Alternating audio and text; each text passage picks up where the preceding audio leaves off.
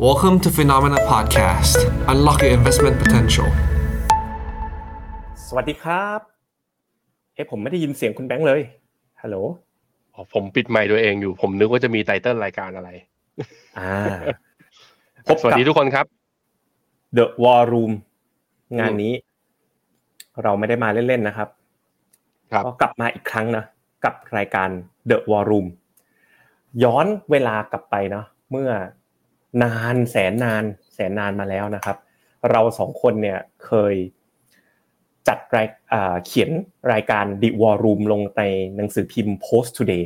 นะเมื่อประมาณสักมันสิยับงมีปีตำนานที่แล้วถ้าถ้าถ้าลองย้อนย้อนกลับไปมันยังมีอยู่ไหมผมคิดว่าน่าจะยังอยู่นะในยังมีอยู่ว็บไซต์เดี๋ยวผมเตรียมผมเตรียมมาให้ทุกคนดูนะอะนี่เลย The War Room หน้าตาเป็นอย่างนี้ เห็นหน้าแล้วอาจจะงงนะครับ นี่อื้อหือสมัยเพิ่งออกจากงานมาใหม่ ๆ อันนี้ปีห้าแปดนะครับ สองห้าห้าแปดก็คือ เราก็จะหยิบประเด็นมาถกกันนะครับ ในลักษณะของการเขียนเนาะก็เขียนเรื่องวอลลุ่มกันมามากมายนะผมว่ามีหลายสิบอาร์ติเคิลเลยนะนะอืมสมัยปี 58 ตอนนั้นมีเรื่องกรีซใช่ไหมก็มาสู้กันกรีซจบไม่จบจะจบแบบไหนอย่างนี้เป็นต้นนะครับ ก็เลยเป็นที่มาว่า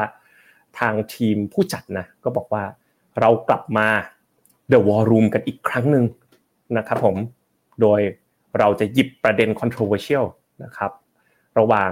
Fun Talk The Contrarian นะครับกับ Mr. Messenger The Trend Follower นะครับสามารถอ่าทีมงานช่วยปรับชื่อนะ Mr. Messenger The Trend Follower นะครับผมก็เราก็เป็นนักลงทุนที่ไม่รู้มาอยู่ด้วยกันได้ยังไงนะคุณแบงค์สองแบบสองสไตล์ คนหนึ่งก็เป็นแบบ Trend Follower นะครับก็คือตัวคุณนะ คนหนึ่งก็เป็น Contrarian ก็ก่อนอื่น ถามคุณแบงค์ก่อนเลย Trend Follower บนเสื้อคุณเนี่ย Trend follower คืออยู่บนคอนเซปต์ที่ว่าเราเชื่อว่าสิ่งใดที่มีแนวโน้มจะวิ่งขึ้น มันก็จะวิ่งขึ้น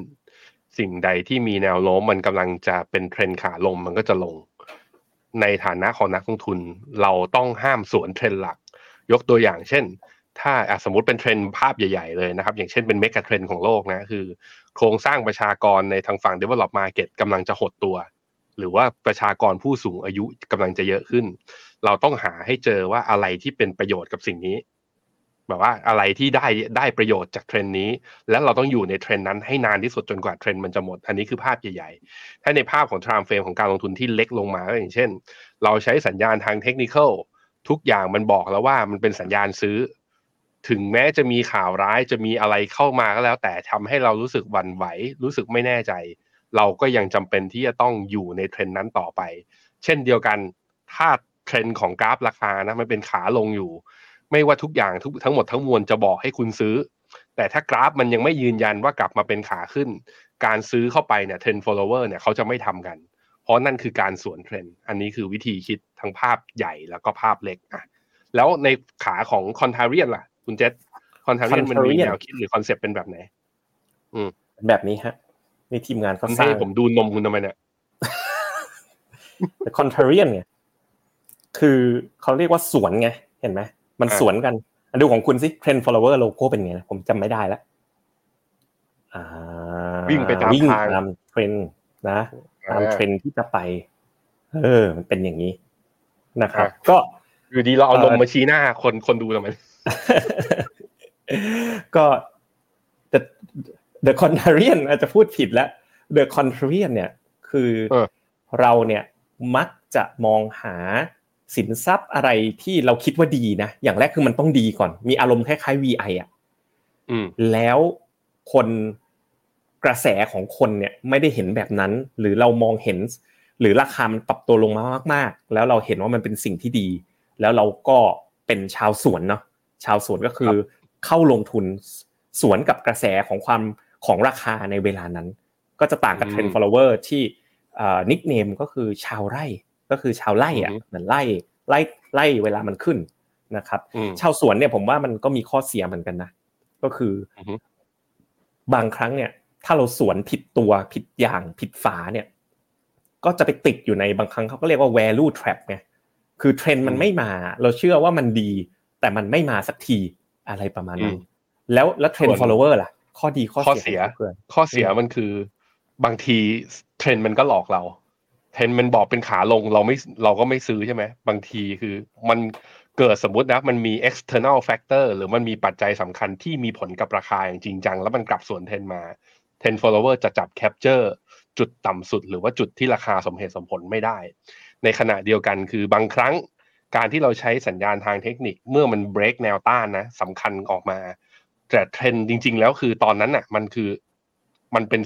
ลักษณะตลาดคือไซด์เวย์หรือว่ามันเป็น false signal ไงคือจะทะลุขาขึ้นก็จริง แต่ไม่ได้ทะลุ เราซื้อบางครั้งมันอาจจะไปติดอยู่ข้างบน นั้นข้อเสียของ trend following เนี่ยที่เห็นนะ เรามักมักจะมีโอกาสไปติดข้างบน แต่ว่าในขณะที่ contrarian เนี่ยมักจะไปติดอยู่ที่ข้างล่าง เวลาถ้ามันถ้ามันจะเกิดข้อผิดพลาดมันจะเกิดคนคนละแบบ เพราะนั้นคือมันก็เลยเป็นที่มาที่ว่าผมคิดว่า หลังจากที่เราแบบว่าลองดูลูกค้าในแพลตฟอร์มของเรา แล้วเราก็ได้คุยกับลูกค้าได้คุยกับ investor ด้วยกันเนี่ย มันมีคนทั้งสองประเภทที่ยังติดกับดักการลงทุนประเภทนี้อยู่ ซึ่งการได้เห็นวิวจากทั้งสองฝั่งนะการได้สะท้อนกันผ่านรายการวอลลุ่มแบบเนี้ยถกกันแบบว่าเอาความคิดเห็นหรือว่าเอาหลักของ Trend Following และ Contrarian เนี่ยมาปักให้มั่นเลย ไม่อวยกันเองเนี่ยผมคิดว่าคนที่ได้ประโยชน์มากที่สุดคือคนดูนั่นเอง จึงเป็นที่มาของรายการวันนี้ ก็ฝากด้วยนะฮะใครที่ผมขออีกครั้งหนึ่งเมื่อวานนี้ผมจัด R A A M A ไปอาม่าอาม่าเออคืออะไรอาม่าแล้วก็ถามคนดูว่า คนดูรู้สึกไงบ้างเรามาจัดกันตอนบ่ายโมงถึงบ่ายสองเนี่ยอืมใครทำอะไรกันอยู่บ้าง ชอบไหมชอบไหมแบบว่าให้เรามีรายการตอนช่วงบ่ายเนี่ย ถ้าชอบนะก็กดก้าวเข้ามาหน่อย บอกว่าเฮ้ยอยากให้มีรายการช่วงบ่ายอย่างเงี้ยเยอะๆมากขึ้น แต่ว่าคุณต้องทำงานกันด้วยนะอย่าไม่ใช่มาดูรายการเราอย่างเดียว แล้วจนเดี๋ยวเจ้านงเจ้านายหรืออะไรการงานไม่ยอมทำอะไรอย่างเงี้ย แต่ถ้าชอบรายการบ่ายลองกดก้าวเข้ามายืนยันให้ทีมงานหน่อยทีมงานได้ไปคิดต่อว่า แล้วรายการกลางวันเนี้ยในช่วงที่เหลือเนี่ยเราอาจจะมีอะไรเพิ่มหรือเปล่าอะคุณเจษวันนี้หัวข้อที่เราจะมาถกกันเรื่องอะไรบ้างครับ ครับผมก่อนที่จะไปถกหัวข้อกันนะ วันนี้เราอืมมีการสื่อสาร miscommunication นิดหนึ่งนะครับ ผมขครัอบอนุญาตจัดการเลยพี่โก้แอคให้ดีๆนะพี่โก้หนึ่งสองสามขึ้นจอขึ้นจอขึ้นจอเลย นี่เอาเอาทีลองมลงงาน นี่แอดมินเราแอดมินโกโก้นะครับ Head of Creative Production นะก้มหน้าไม่ยอมเงยทำหน้าไมต้องเอานะครัมาบเผากันกลางรายการอย่างนี้ด้วย ทีมงานนึกว่าจัดที่สตูดิโอโอ้โหเขาเตรียมโต๊ะเตรียมเตรียมไฟกันอย่างเต็มที่เลยนะ เตรียมให้เราสองคนมาไฟกันนะ มาวอกันเต็มเออที่เลย ปรากฏว่า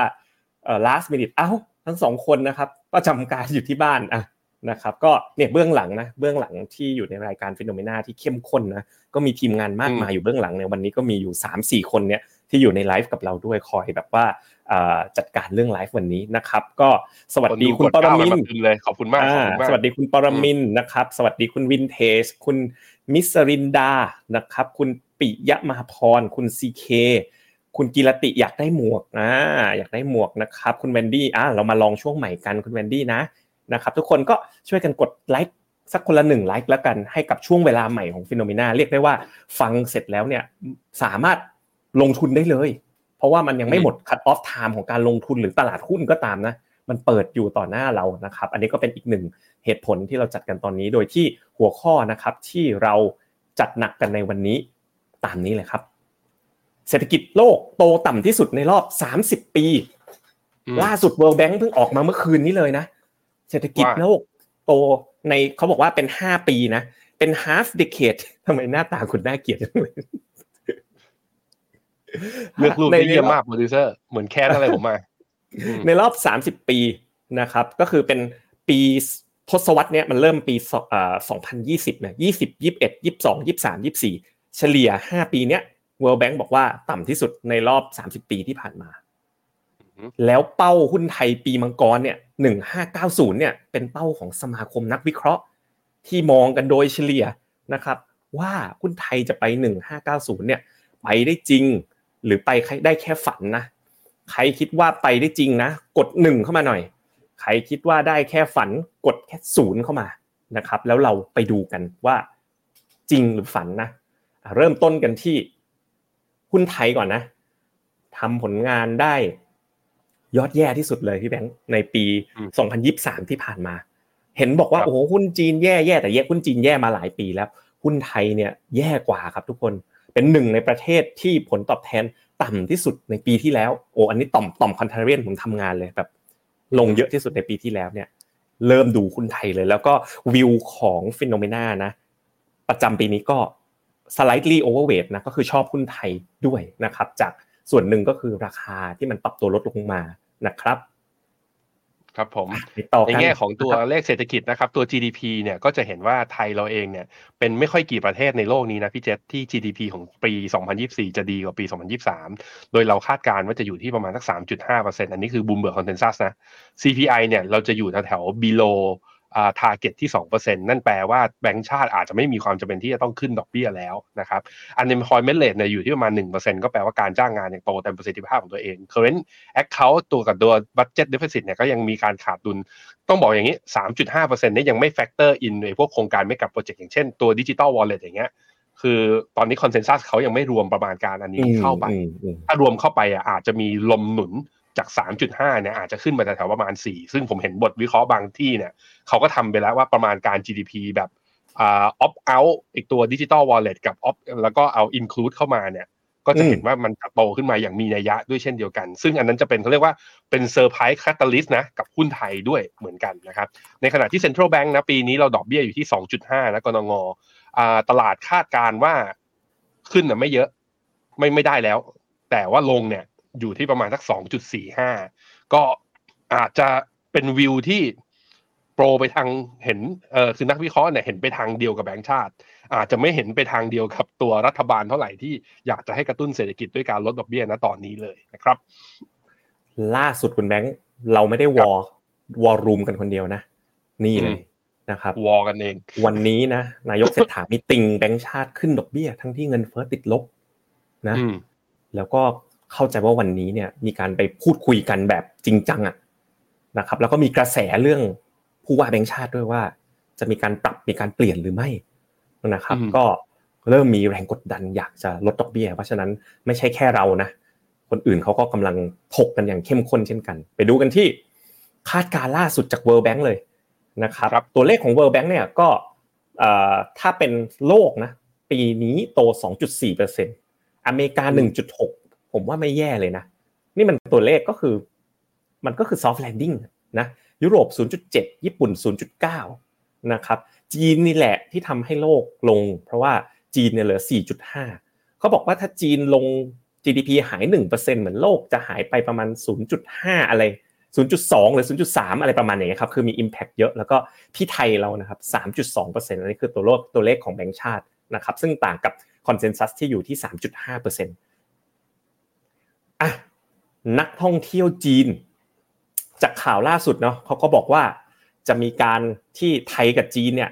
เขาเปิดฟรีวีซ่าระหว่างกันใช่ไหมคุณแบงค์พอเปิดฟรีวีซ่าระหว่างกันเนี่ยทำไมการท่องเที่ยวเนี่ยที่ปัจจุบันนะเราดูผมใส่ลูกศรไว้ จีนเนี่ยเข้ามาเนี่ยตกเดือนละสามแสนคนเห็นไหมสีแดงๆปัจจุบันนะแต่ก่อนโควิดเนี่ย คนจีนเข้ามาตั้งล้านคน คุณแบงค์คิดว่ามันเป็นไปได้ไหม ว่าการเปิดฟรีวีซ่าระหว่างกันเนี่ยจะทำให้นักท่องเที่ยวเนี่ยกลับมาไปถึงเป้าหมายนะ3.3 ล้านคนต่อปีโอ้โหเป้าหมายของรัฐบาลเนี่ย3.3 ล้านเนี่ยมากกว่า pre pandemic ก่อนก่อนเกิดวิกฤตอีกคุณแมงใช่ใช่เออมีโอกาส แต่ผมคิดว่ามันต้องค่อยๆดูตัวเลขเป็นรายเดือนไป สาเหตุเป็นเพราะว่าตัวจีนเองเขาประสบปัญหาเนาะเศรษฐกิจข้างในชะลอ ภาคอสังหา มีปัญหา คนจีนเองเนี่ยอัตราการออมณตอนนี้ยังอยู่ที่ระดับสูง คือไม่ยอมจับจ่ายใช้สอย เพราะนั้นผมคิดว่ามันอยู่ที่ตัวจีนเองด้วยว่า รัฐบาลจีนเองเศรษฐกิจจีนเองมันเริ่มเรียกความเชื่อมั่นได้ไหม แต่ว่าการที่ฟรีวีซ่าเนี่ยพอมันลดขั้นตอนในการท่องเที่ยวอะจะมาไทยคือบินมาได้เลยอย่างเงี้ยมันเป็นทริกเกอร์พอยท์ทำให้สมมติว่าคิดจะเที่ยวนะ ผมคิดว่าไทยมันจะเป็น first destination ในใจเขามากขึ้น เพราะฉะนั้นผมคิดว่าตัวเลขหนึ่งล้านต่อเดือนเนี่ย ผมคิดว่าอาจจะไม่ได้เห็นในไตรมาสหนึ่งนี้ทันแบบว่าไม่ได้เห็นในครึ่งปีแรก แต่ครึ่งปีหลังเนี่ย ถ้ามันเริ่มเห็นขึ้นมานะ ผมคิดว่าเราจะเห็นสัญญาณเหมือนเหมือนอย่างวันที่คุณเศรษฐาบอกว่าฟรีวีซ่าทั้งขาไปและขากลับระหว่างจีนกับไทย พอออกมาแค่วันเดียววันนั้นอะหุ้นไทยดีดหนึ่งพันสี่ร้อยสามสิบแล้วพอไปดูตัวที่ดีหรือตัวที่ outperform คือหุ้นท่องเที่ยวทั้งนั้นเลยคุณคุณเจษ นั้นมันเพราะฉะนั้นต้องบอกว่าถ้ามันเกิดขึ้นจริง คือนักท่องเที่ยวจีนมาจริงเนี่ย ผมคิดว่านี่จะเป็นอีกหนึ่งลมหนุนสำคัญนะที่จะทำให้หุ้นไทยเนี่ย ผมคิดว่ามีอัพไซด์ข้างบนเป็นไปได้ แต่ว่าณตรงนี้ผมคิดว่าเรายังจำเป็นที่จะต้องติดตามสถานการณ์ของเศรษฐกิจจีน ให้ชัดมากกว่านี้ก่อนว่าคนจีนยินดีที่จะควักเงินในกระเป๋าของตัวเองออกมาเที่ยวจริง ๆ ที่ต่างประเทศหรือยังนะครับ ไปดูความถูกแพงของหุ้นไทยกันนะ PE หุ้นไทยเทียบกับค่าเฉลี่ย 10 ปีย้อนหลังปัจจุบันนะ อยู่ที่ 14.4 นะ เวลาดูเนี่ย e a r n i n g เขาบอกว่าปีนี้ประมาณ 96 ใช่ไหมคูณด้วย 14.4 เนี่ย 98มั้ง98 คูณด้วย 14.4 เนี่ย มันก็ถัดดีไลฟ์ออกมาเป็นอินเด็กซ์อยู่ที่ประมาณ 1,411อะเวลาเราดูหน้านี้นะทุกคนมันก็ง่ายๆเลย e a r n i n g 14จุดเอ่อ PE 14.4 ใช่ไหม เอา PE เนี่ยคูณด้วย E อะ P หาร E คูณ E มันก็ได้ P ถูกไหมเพราะฉะนั้นวันเนี้ย e a r n i n g ของ Set Index นะสมมติ Set Index เป็นหุ้นตัวหนึ่งอะตลาดคาดไปที่ 98 ทุกคน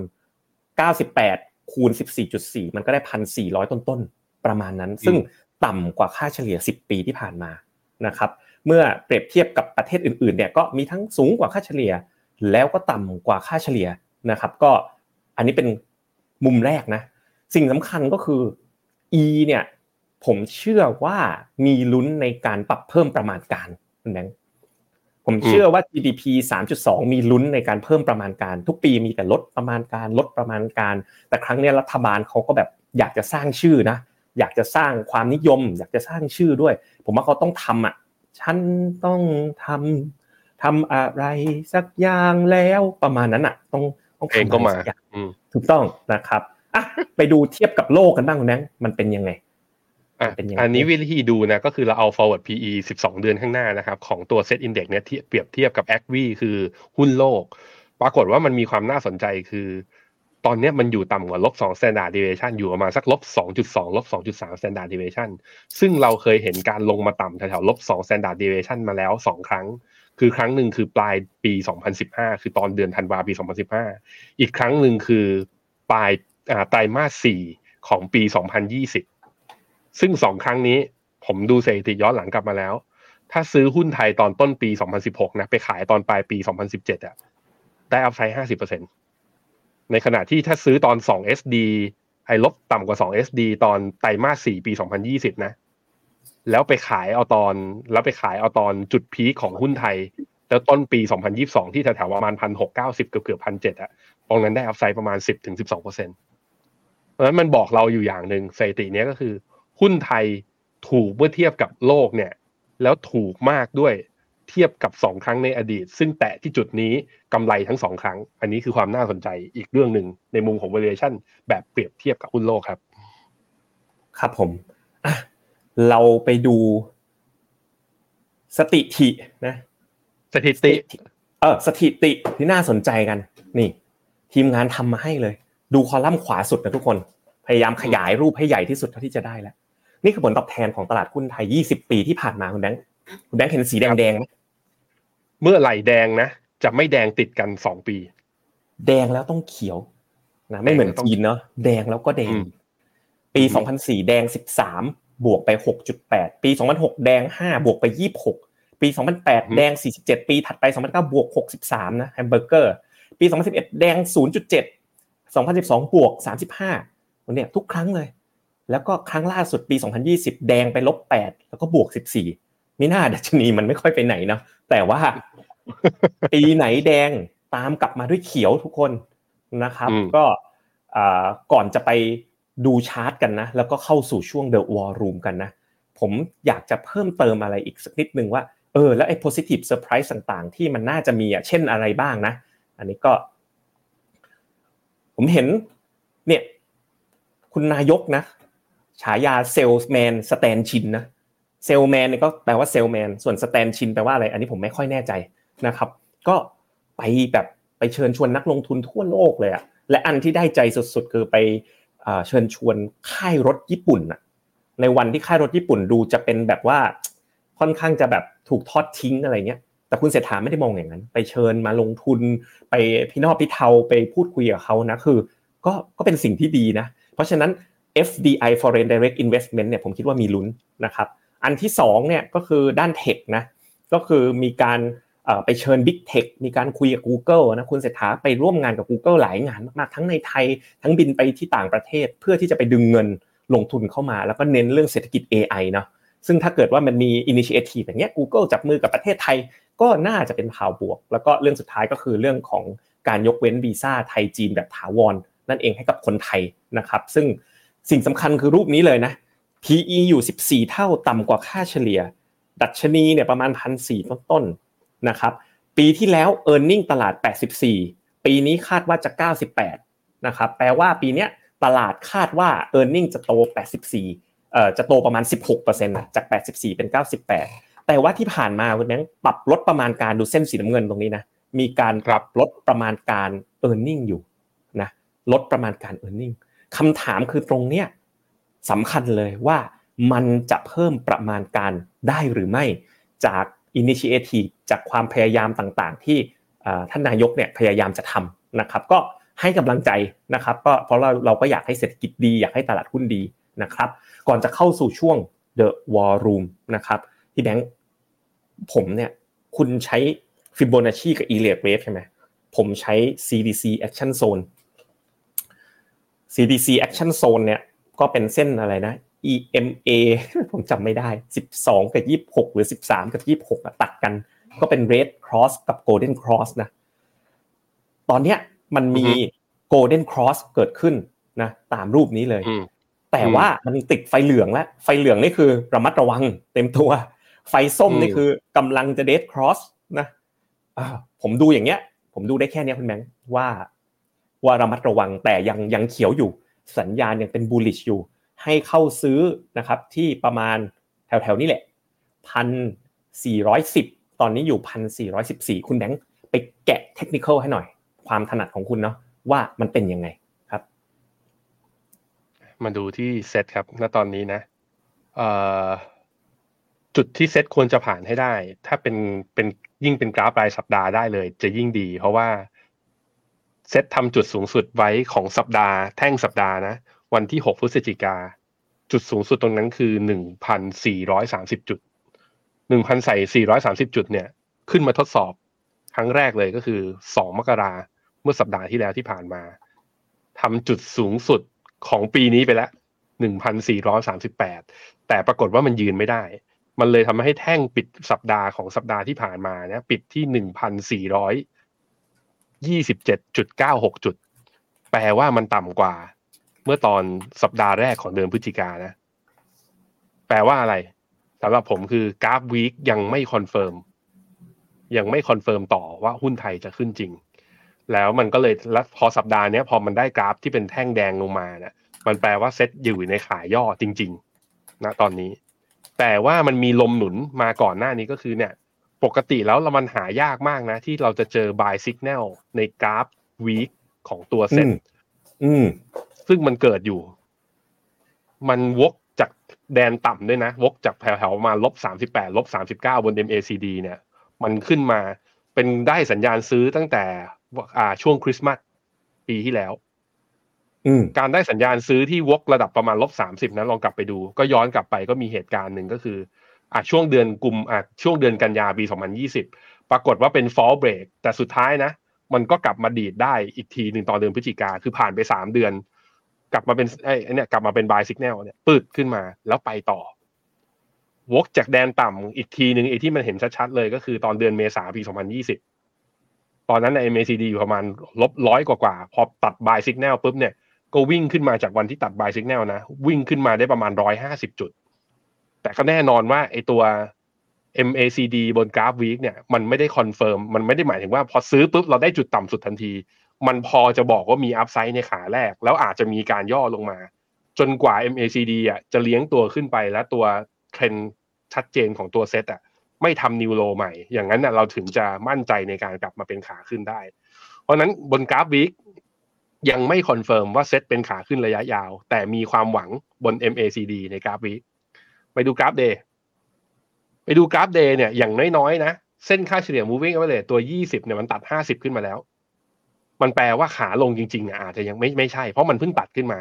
นั้นการย่อตัวใด ๆ ที่เกิดขึ้นจากตรงนี้ มันอาจจะย่อลงมาแล้วทดสอบแถวเส้น 20 หรือเส้น 50 เนี่ย ซึ่งตอนนี้เส้นเฉลี่ย 50 อยู่ที่ประมาณ 1,400 จุด นั้นในส่วนตัวในมุมมองของผมอะใครที่เข้าไปแล้วก่อนหน้านี้ ยังไม่จะมีความจำเป็นต้อง cut loss แถวแถวพันสี่ยังพอจะซื้อได้อีกไม้หนึ่ง เพราะว่ากราฟ week ยังไงมันหนุนเราอยู่ เพราะมันมี buy signal เกิดขึ้น แต่ถามว่าแล้วมันมีโอกาสผิดไหมเพราะเทคนิคเวลาเรามองนะ เราต้องมองสองขา แล้วเราจะ stop loss ตรงไหน ผมคิดว่าไอ้ตรงแนวที่ผมลากไว้ ตรงนี้นะ ฟิบอนัชชีร้อยหกสิบเอ็ดจุดแปดที่หนึ่งพันสามร้อยเก้าสิบสามตรงเนี้ย ผมคิดว่ามันยังมีนัยสำคัญ ถึงแม้ก่อนหน้านี้เนี่ย ทั้งไตรมาสสี่ทั้งไตรมาสเลย มันจะข้ามตรงเนี้ยไปมาไปมา แล้วผมก็เคยแช่งหุ้นไทยมาว่า ถ้ามันหลุดพันสามเก้าสิบนะเราไปเจอข้างล่างพันสามร้อยห้าสิบพันสามท่วน เพราะฉะนั้นตรงพันสามร้อยเก้าสิบเนี่ยสำหรับผมนะคุณเจษห้ามเห็น ถ้าเห็นอีกทีหนึ่งอะภาพปัจจัยบวกทุกอย่างที่เรามีบนสัญญาณทางเทคนิคมันบอกว่า อย่าไปลุ้นกับมัน แสดงว่า เจ้ามือยังไม่เอาซึ่งตอนนี้ผมยังเชื่อว่ามันควรจะอยู่แถวแถวพันสี่ก็ควรจะอยู่ด้วยซ้ำไปอะตามนี้ ครับผมโอ้ดีมากเลย ผมกับคุณแบงค์เนี่ย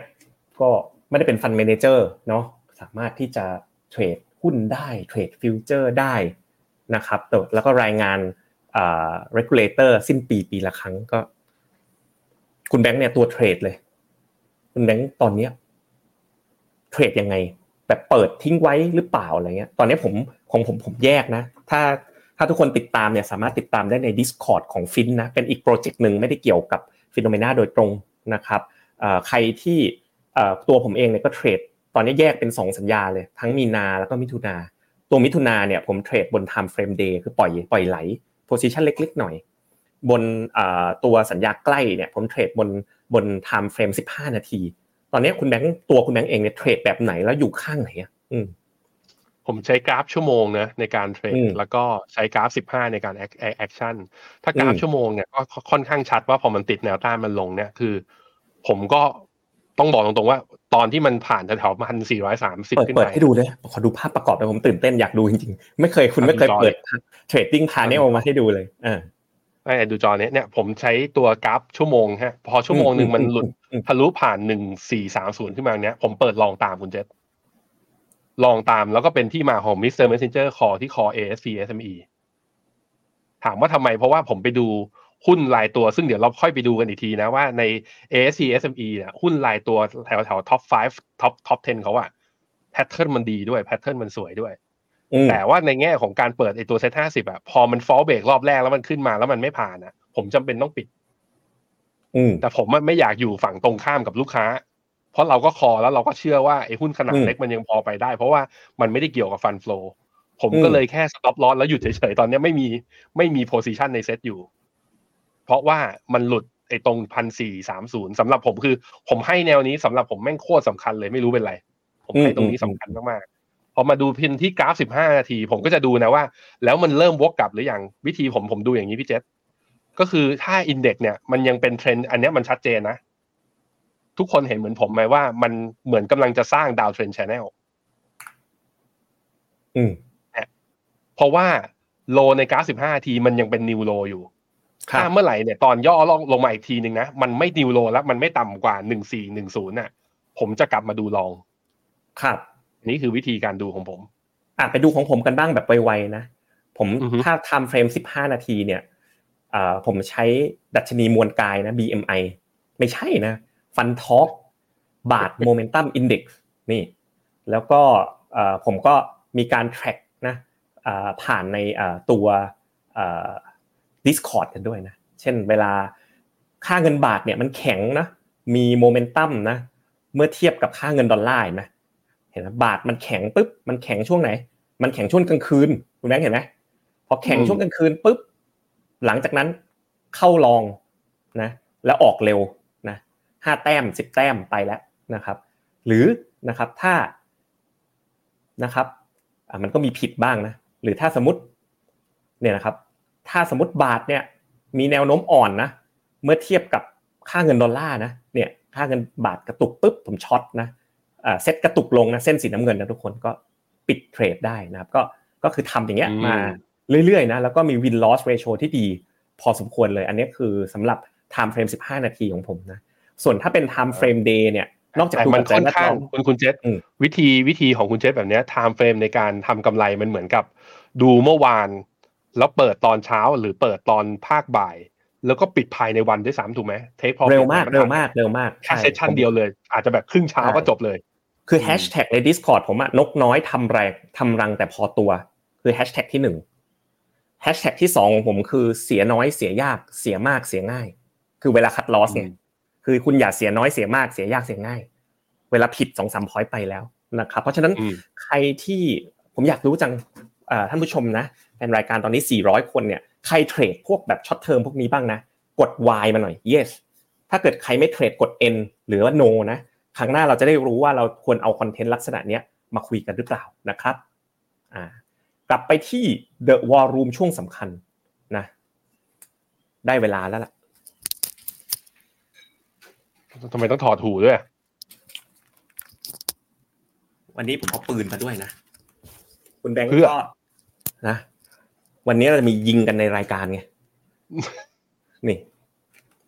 ฟอร์ n ไนท์นะนะครับ เราจะมาไฟกันเต็มๆเลยนะครับ ว่าเป็นยังไงนะครับ แล้วก็อืมคุณแบงค์เนี่ยอยู่ทางด้านค่ายอะไร ค่ายอัศมีกลางอ่าของผมอยู่ค่ายทิสโก้ HD เรามาอืมเปิด war กันดีกว่าคุณแบงค์อืมเริ่มต้นกันจากปะทะกันด้วย performance อะครับ ใครชนะคุณแบงค์แล้วทำไมต้องให้ผมเป็นคนพูดอะอะงั้นผมพูดก็ได้ปะทะเอากัเอางั้นผมบอกก่อน ถ้าถ้าถ้ามองยาวๆสามปีห้าปีอะ ASP SME มันกินขาดอยู่แล้วเพราะมันหุ้น growth โอ้โหเออบวกดิขาดขาดว่ะ อืม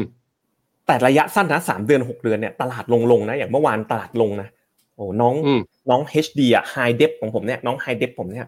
มันยืนได้อะคุณแบงค์อ่ามุมที่หนึ่งนะเดี๋ยวให้คุณผู้ชมตัดสินแล้วกันปะทะกันเสร็จแล้วเนี่ยกองไหนชนะนะครับ อืมอะอืมไปปะทะกันต่อ ปะทะด้วยชาร์ปเรโชนะครับปะทะด้วย Sharpe ratio ยิ่งสูงยิ่งดี ก็คือ Sharpe ratio เขาก็ดู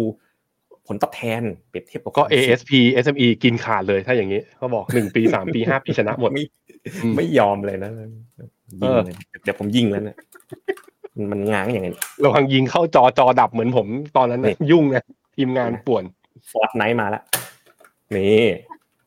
นะฮะยิงไปหนึ่งปะทะสองอ่าปะทะแล้ว ปะยกแรกเหมือนจะเสมอกันนิดๆนะยกสองนี่เออผมผมแพ้ผมแพ้ ผมเป็นคนแพ้แล้วยิงไงแพ้แล้วยิง อืมยกสาม max draw down โอ้โหอันนี้มัน Max ชัดเจนอยู่แล้วหนึ่งปีนี่ผมชนะ ใช่สามปีผมก็ชนะ ใช่ เพราะว่ากองผมนะปันผลหกเปอร์เซ็นกว่ามของคุณก็เป็นเน้นโกรดอะของผมมันเน้น value สไตล์เลยแหละครั้งเนี้ยใช่แต่ห้าปีคุณชนะเฉยอะอืม แต่ชนะนิดเดียว รอดาวห้าปีก็คงจะไปเจอช่วงแบบเนาะตลาดขาลงน่ะในห้าปีที่ผ่านมาจำปีไม่ได้เหมือนโคกันโจโควิดไป อืม สุดท้ายนะปะทะกันด้วย 3D diagram เลย 3D diagram คืออะไรนะคุณแบงค์คือพื้นที่สามเหลี่ยมที่อะวัดตรงสามมุมมองหนึ่งคืออม performance เป็นอย่างไรสองคือ maximum drawdown ก็คือว่าขาดทุนหนักอะเป็นยังไง สามก็คือตัว sharp ratio ก็คือความคุ้มอะเอาผลตอบแทนเปรียบเทียบกับความผันผวนของกองเขาเนี่ยเป็นอย่างไรเทียบกันสามมิติ แล้วก็แล้ววิเอาธีระยะการดูที่เวลาหนึ่งปีอ่าสามปีห้าปี เข้าใจว่าเอามาถัวกันเนาะเอามาถัวกันใช่คือให้น้ำหนักของสามมิติเนี้ยหนึ่งปีสามปีห้าปี แล้วมาสร้างเป็นพื้นที่สามเหลี่ยมที่ยิ่งใหญ่ก็ยิ่งดี เพราะฉะนั้นมาใครยิ่งมีพื้นที่สามเหลี่ยมเยอะแปลว่ากองนั้นเก่งกว่าอีกกองหนึ่งอ่ามามันปะบอกทะได้กัอนย่างนั้นนะเฮ้ย เฮ้ย เฮ้ย เฮ้ย โดน โดน โดน นัดสองนะ อุ้ย กระสุนด้านเอายิงไม่ปืนออกด้าน ปืนด้าน เออเฮ้ยเฮ้ยผมใหญ่เฮ้ยของผมใหญ่กว่าคุณนิดนึงนะ อืมเฮ้ย ไม่เว้ย เปิดโชว์ของผมไปชนะนิดเดียวตรงนิดเดียว max draw down ใช่แต่ว่าทั้ง performance แล้วก็ risk adjusted return น่ะอ่าพอใกล้สูสีกันมากกั นนะใกล้กันคุณพิมากสิทธิ์พงศ์บอก ยิงกันกลางรายการเลยนะครับแล้วก็แฟนรายการเรานะโนหมดเลยไม่ได้เทรดสั้นนะ เพราะฉะนั้นไม่ต้องเอาฟิวจง future มาคุยเยอะนะแฟนแฟนรายการเราเขาทำมาหากินกันใช่ใช่ใช่คุณคุณเอ็กซ์นะบอกเกรียนสองท่านเขาเล่นอะไรกันอ่านะครับ ก็ก็ปะทะกันไปต่อนะครับอ่าปะทะกันหน้าหุ้นเนี่ยอ่าอะของคุณมีอะไรของคุณมีอะไร อันอันแรกไอ้นี่กคือสิกรนี่ไม่ใช่นะอันอันแรกมันคือแคชที่อยู่ในอืมธนาคาร มมีเซเป้มี T cap มี WHA มีอีชิถ้าไอถ้าอันดับห้าคือโมชิอืมโมชิโมชิที่เป็นร้านค้าปลีกที่โตมาจากสำเพ็งอะอืมเพราะฉะนั้นมันแปลว่าอะไร ถ้าดูจากเนี้ย เป็นหุ้นที่อยู่ในเซ็ตร้อยเนี่ย มาเซ็ตถ้าเซ็ตห้าสิบเนี่ยมีอยู่ตัวเดียว WHA ถ้าในเซ็ตร้อยเนี่ยก็มีเซ็ปเป้อยู่นะ โมชิก็ขึ้นเพิ่งขึ้นมาอยู่ปีนี้เหมือนกัน แต่ว่าเป็นหุ้นที่ไม่ได้เล็กเกินไปคุณเจษมันเคยเล็ก แต่ตอนนี้มันขึ้นมาเป็นกลาง อืมอะแล้วของ Tisco HD อะของผมเนี่ยเน้นไปที่ยิวเลย อืมยิวสูง หุ้นอย่างปตทตอนเนี้ย คุณแบงค์เชื่อไหมว่ายิวเนี่ยขึ้นไปหลักนะเดี๋ยวผมคุณระวังขออญาตนะคุณเล่นคุณเล่นหุ้นยิวเยอะๆอะระวังปาเลสไตน์เขาไม่ชอบนะไม่ใช่แล้วนั่นมันสงครามอ๋อคนละยิวกัน นี่ ตอนเนี้ยหุ้น PTT AIS InTouch เนี่ยนะครับไทยยูเนียนนะกรุงไทยเนี่ย แม้มันจะไม่หวือหวานะ แต่มันคล้ายๆกับที่อาจารย์นิเวศบอกเลยว่า บางทีเนี่ยหุ้นที่ดีที่สุดสำหรับการลงทุนในประเทศไทยนะ ไปตามดูในช่อง Money Chat ของพี่เนาได้ อาจารย์แกบอกเลยว่าอาจจะเป็นหุ้นพวกกลุ่มเหล่าเนี้ยที่กำไรไม่ได้โตมาก แต่ว่าปันผลเนี่ยอยู่ในระดับที่สูงนั่นเองนะอย่างปตทล่าสุดเนี่ย ก็อัตราส่วนเงินปันผลก็ประมาณ 4-5%นะครับหรือแบงก์ตอนเนี้ยอัตราต่ำเทรดต่ำกว่า book นะแต่ปันผลแบงก์ใหญ่ตอนเนี้ยล่อเข้าไปแบบ6%แล้วคุณแบงก์เป็นต้นอืมก็เน้นยิวไป นี่ top holding นะแตกมา10เลยคราวนี้แตกมา10เซตเทียบกับ ASP SME เทียบกับ Tisco HD นะของคุณก็หนัก small cap mid cap ของผมเนี่ยอืมหนัก large cap นะของผมจะมี WHA HANA InTouch KCE BCH เนาะของคุณแบงค์นี่ก็ชอบว่ะทำไงดี หน้าหุ้นชอบมันสวยเนอะหน้าหุ้นมันสวยโอ้ SISB กำไรมหาศาลนะ โมชิอย่างเงี้ยร้อยสิบสี่สาขาเดี๋ยวๆๆวันไหววันไหวอย่าวันไหวอย่าวันไหวแบบผมเป็นพวก stock selection เนี่ยก็นี่นี่ผมขายผมขายให้ผมชอบหุ้นโมชิมากร้อยสิบสี่สาขาเก้าเดือนกำไรไปสามร้อยกว่าล้านไตรมาสสี่จะกำไรอีกเก้าสิบอืม คือเป็นแค่ร้านที่โตจากสำเพ็งแต่ทำแบรนด์ให้เป็นญี่ปุ่นนะโอ้โหคนไทยเดินเข้าหาอืมดูดิเจ็ดไม่ต้องพึ่งพาฟันโฟจากต่างประเทศอืมนี่มาไหมเปลี่ยนไหมไม่เปลี่ยนนะก็สไตล์การลงทุนต่างกันชัดเจนนะตัว Tisco HD เนี่ยก็ออกไปทาง large cap แล้วก็ value ขณะที่ ASP SME เนี่ย mid small cap growth อืมแต่ผลตอบแทนยอดเยี่ยม 3D diagram เนี่ยออกมาแบบ แกร่งมากๆนะครับ ทั้งสองกองเนี่ยสร้างผลตอบแทนรายเดือนชนะดัชนีเป็นส่วนใหญ่นะให้ดูตรงนี้อืมย้อนกลับไปนะ ตั้งแต่ first observation เลย ปี 17 แต่ละเดือนชนะเซต45 เดือน 41 เดือนแพ้ 35 ถ้า Tisco HD ชนะ 66 เดือน แพ้ 53 เดือน ก็ถือว่าอืม win loss ratio ชนะเซตนะ ทั้งสองกองเนี่ย beat index set index ขาดลอยทั้งสองกองเลย นะครับใช่ถ้าเราดูกันที่ sector บ้างล่ะคุณแบงค์ sector เป็นไงอืมครับผมถ้าเป็นราย sector เนี่ยของตัว ASP SME นะจะเป็นพวก consumer staples เนี่ยอาจจะค่อนข้างเยอะหน่อย แล้วก็มีอืม financial ตัว financial service ก็อย่าง TCAP อะมันอยู่ใน top top 5 ใช่ไหม TCAP ตัวเดียวก็ 7-8%แล้วคือ คือข้อดีของ ASP SME SME เนี่ยคุณพลอยอะ fund manager เขาอะเขาไม่ดูที่ growth อย่างเดียว เขาหา value เข้าไป อย่าง TCAP เนี่ย ปีที่แล้วจ่ายปันผลมาครั้งละประมาณบาทยี่สิบจ่ายมาทั้งหมดสี่ที จ่ายออกมาเป็นยิวอยู่ที่ประมาณสักหกเจ็ดเปอร์เซ็นต์อ้าว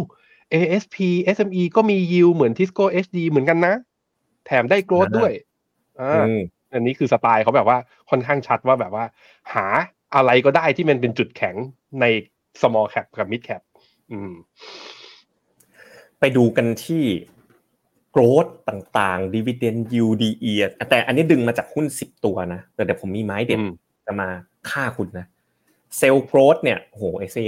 ASP 14นะของเราของผมเซลล์ต่ำนะ earning growth เนี่ยของคุณ17ของผม12นะอืม dividend yield ของผมเนี่ยชูเลย4.3แต่ว่าจริง ๆ เยอะกว่านั้นถ้าดูกันแบบทั้ง index นะ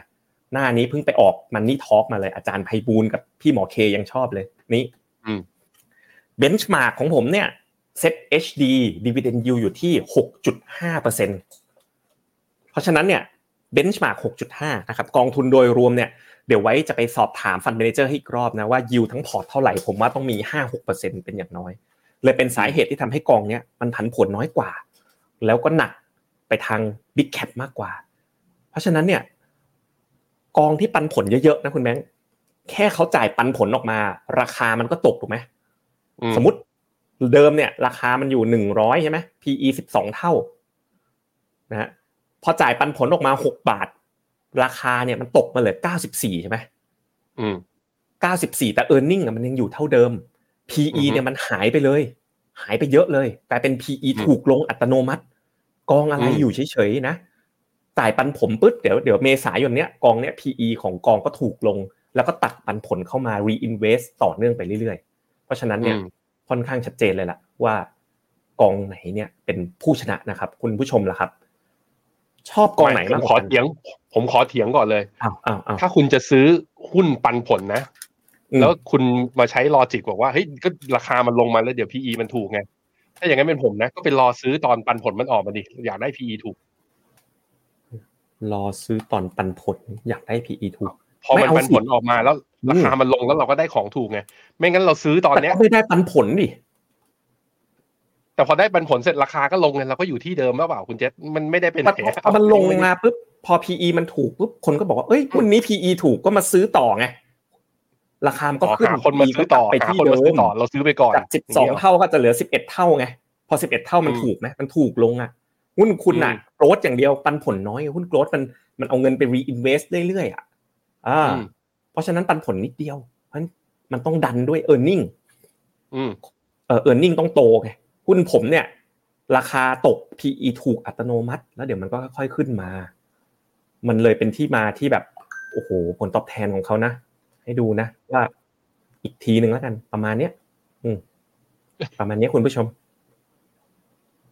มีที่ไหนอะหนึ่งปีหุ้นลบเก้ากองนี้ลบศูนย์จุดหนึ่งเก้าสามปีตลาดบวกสองกองเนี้ย total return บวกไปประมาณเก้าเปอร์เซ็นต่อปีนะฮะห้าปีเนี่ย ผลตอบแทนตลาดลบศูนย์จุดเก้าเก้ากองนี้ได้หกจุดเจ็ดเปอร์เซ็นต่อปี ชนะนะชนะไม่ใช่ชนะค่าเฉลี่ยในกลุ่มอ่าแต่แพ้ผม แต่แพ้ SME แค่นั้นเอง โอ้โห ยิงเลยยิงเลยโดนนี่เอาไปเอาไปอีกหนึ่งนัดนะโอเคครับ คุณผู้ชมตัดสินหน่อยสิ ใครชอบ ASP SME มากกว่า พิมพ์ตัว A มาแล้วกัน ใครชอบ Tisco MS มากกว่า พิมพ์ตัว T มา แต่ไม่ว่าคุณจะชอบอะไร ถ้าชอบเหมือนเรานะครับ เหลือเวลาลงทุนอีก 10 นาทีนะ จริงๆพรุ่งนี้ก็ได้ คือหลังมันคั t ออฟ time บ่ายสองแต่ว่าหลังบ่ายสองมันก็ไม่ต่างกันหรอกนะครับ อีก10นาทีนะครับ ก็ตัวผมเองก็ลงไปแล้ว Tisco HD ในพอร์ต The Contrarian นะอ่าก่อนหน้านี้ก็ลง KFUS ขีด A ไป นี่นี่นี่นี่มีคุณผู้ชมเขาช่วยป้ายยา ASP SME ล่าสุดเดือนที่แล้วโมชิออก collection collab กับวง NCT Dream ของเกาหลี ออกสาขานะร้อยสาขาของหมดเลย แล้วแถมคุณผู้ชมเราเป็นหนึ่งในคนที่ไปต่อแถวในนั้น ตั้งแต่แปดโมงก่อนห้างยังไม่เปิด ปิดคอมเมนต์ปิดคอมเมนต์ผมปิดคอมเมนต์ไม่ให้อ่าน อืมนี่ไงนี่ตัวทีมาแล้วทีมาแล้วนะครับ รักยิวใช่ไหมคุณปุ้ม คุณปุ้มเดี๋ยวผมส่งหมวกไปให้นะอืมแหมเฮ้ยติดสินบนเว้ยติดสินบนนี่คุณเจเจเขาทีเหมือนกัน นี่คุณเจเจเขาทีเหมือนกันแต่ TSF อ่าทำเออแล้วทำไมทำไมเราไม่มอง TSF รอบนี้คุณเจผมผมไปวัดไปวัดมาแล้วเรียบร้อย คุณแหละคุณช่วยวัดให้ผม จริง ๆ คนที่ช่วย คนที่ช่วยคิดหา Tisco HD ให้ผมก็คือคุณแบงค์นั่นแหละคุณผู้ชม แต่ว่าผมชอบไงแล้วคุณแบงค์เขาไป ACSME ผมรู้สึกว่าเอ้ยมันใช่เนี่ยชอบทั้งสองกองเลย ตอนนี้เสมอกันน่ะโอ้ผู้ชมเราแบบว่าเสมอใจนะ คุณพิสิทธิ์ A คุณสิทธิชัย A คุณปุ้ม T คุณ PPI PPIST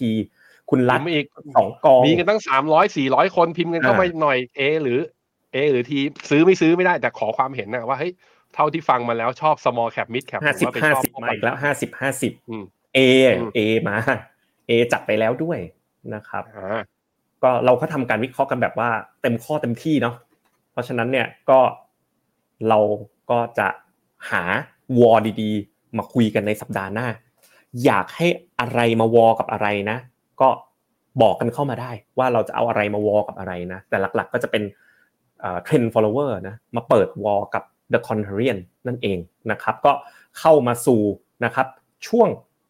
ต่อไปของรายการนะครับ ก็ก่อนอื่นก็คืนนี้หนึ่งทุ่มทำไมอะผมผมชอบ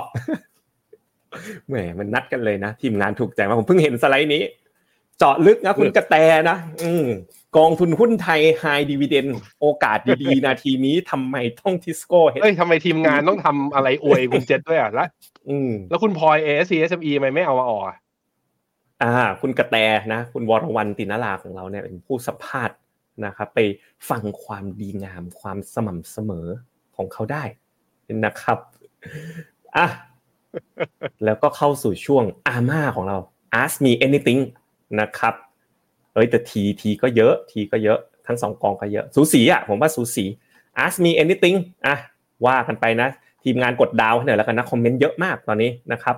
ask อะไรกันดีนะ คุณชาบอกต้องมีเคสหุ้นกู้ default เป็นจำนวนเท่าไหร่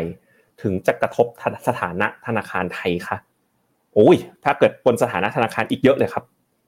มันมันมันไม่ได้ significant ขนาดนั้นนะ ขนาดที่เกิดขึ้นนะครับ ยังยังยังไม่ได้ถึงขนาดนั้นนะครับ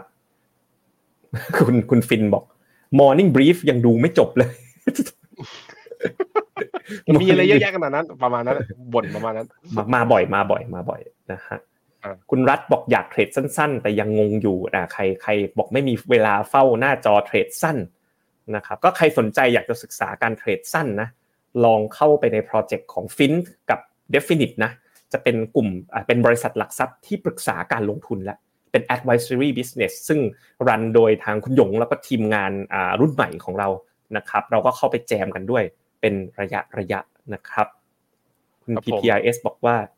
ต้องหาพิธีกรหนึ่งคนมาห้ามมวยกันแล้วนะครับ ผมขออีกหนึ่งสไลด์ได้ไหมผมขออีกหนึ่งหน้าได้ไหมผมไม่จบอะคุณเจษจบแต่ผมไม่จบมามามามามาที่หน้าจอ Trading View ผมแล้วใครมีคำถามอะไรถามได้นะครับอ่าอ่าอ่าท็อป4 holding ของ ASP SME นะผมไม่เอา TCAP เข้ามาเพราะ TCAP มันเป็นกอง high yield มันอยู่ประมาณมันมันก็ อันนี้ผมเอามาเทียบกับ Set SD ที่เป็น benchmark ของ Tisco SD คุณผู้ชมดูดิ คุณผู้ชมดู ถ้าเซ็ตมันถ้าเซ็ตมัน upside สมมตินะมันไปแค่พันห้าอย่างเงี้ย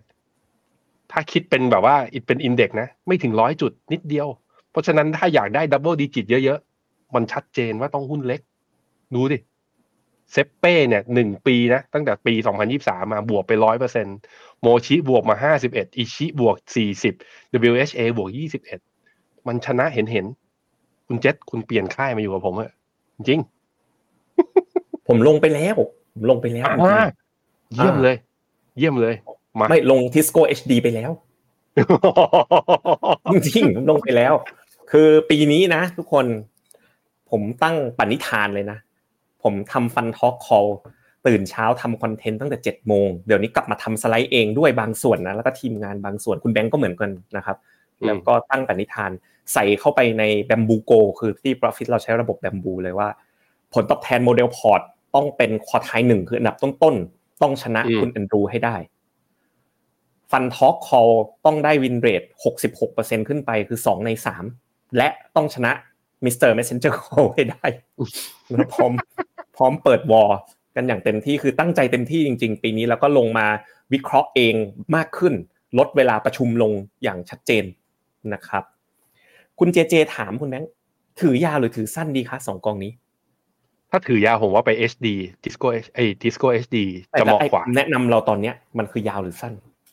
สำหรับผมอ่าถ้าเป็น ASP SME นะ ชัดเจนมากว่า ผมคิดว่าถือไม่เกินไตรมาสสองผมคิดว่าเซตจะมีรอบ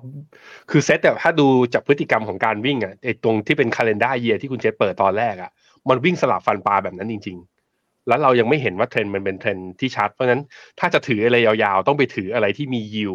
อะไรที่กำไรมันไม่หล่นลงไกลปาไกลไอ้หล่นลงไปกลายเป็นขาดทุนนั้นผมเลยมองทิสโก้เอสดีแต่ถ้าไอ้ call ของผมใน ASP SME เนี่ย ใครที่แบบว่าไม่อยากจะ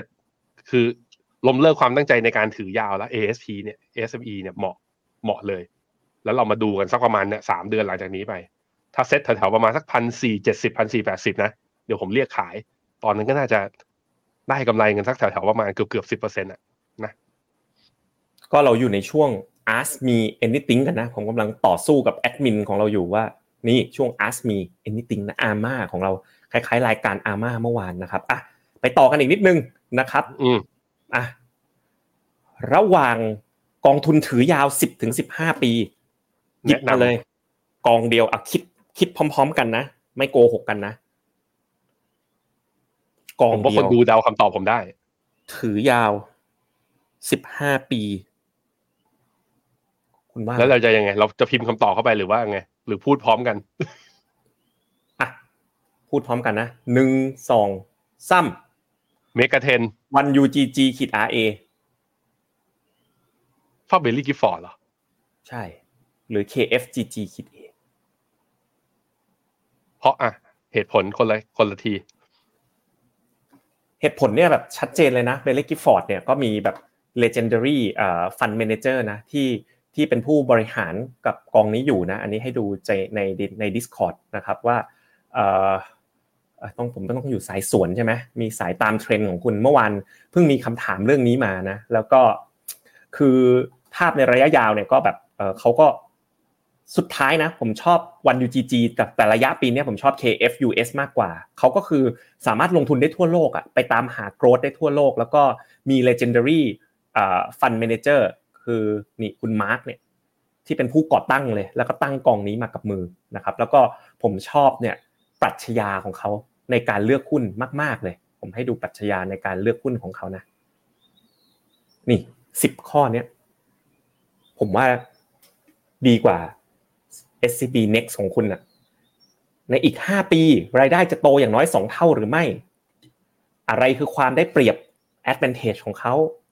ทำไมลูกค้าถึงชอบสินค้าของบริษัทนี้ สังคมเนี่ยนะเดี๋ยวนี้มันต้องดู ESG แล้วสังคมให้คุณค่าไหม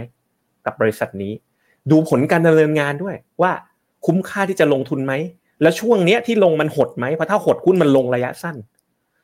คิดยาวๆ Market Cap หรือราคาหุ้นจะโตขึ้นมากกว่า 5 เท่าตัวได้อย่างไร และที่ชอบที่สุดคือข้อ 10นะ10 question stock research framework ของ b e l l y Gifford ทำไมตลาดจึงมองไม่เห็นโอกาสเหล่านี้แข็งไหม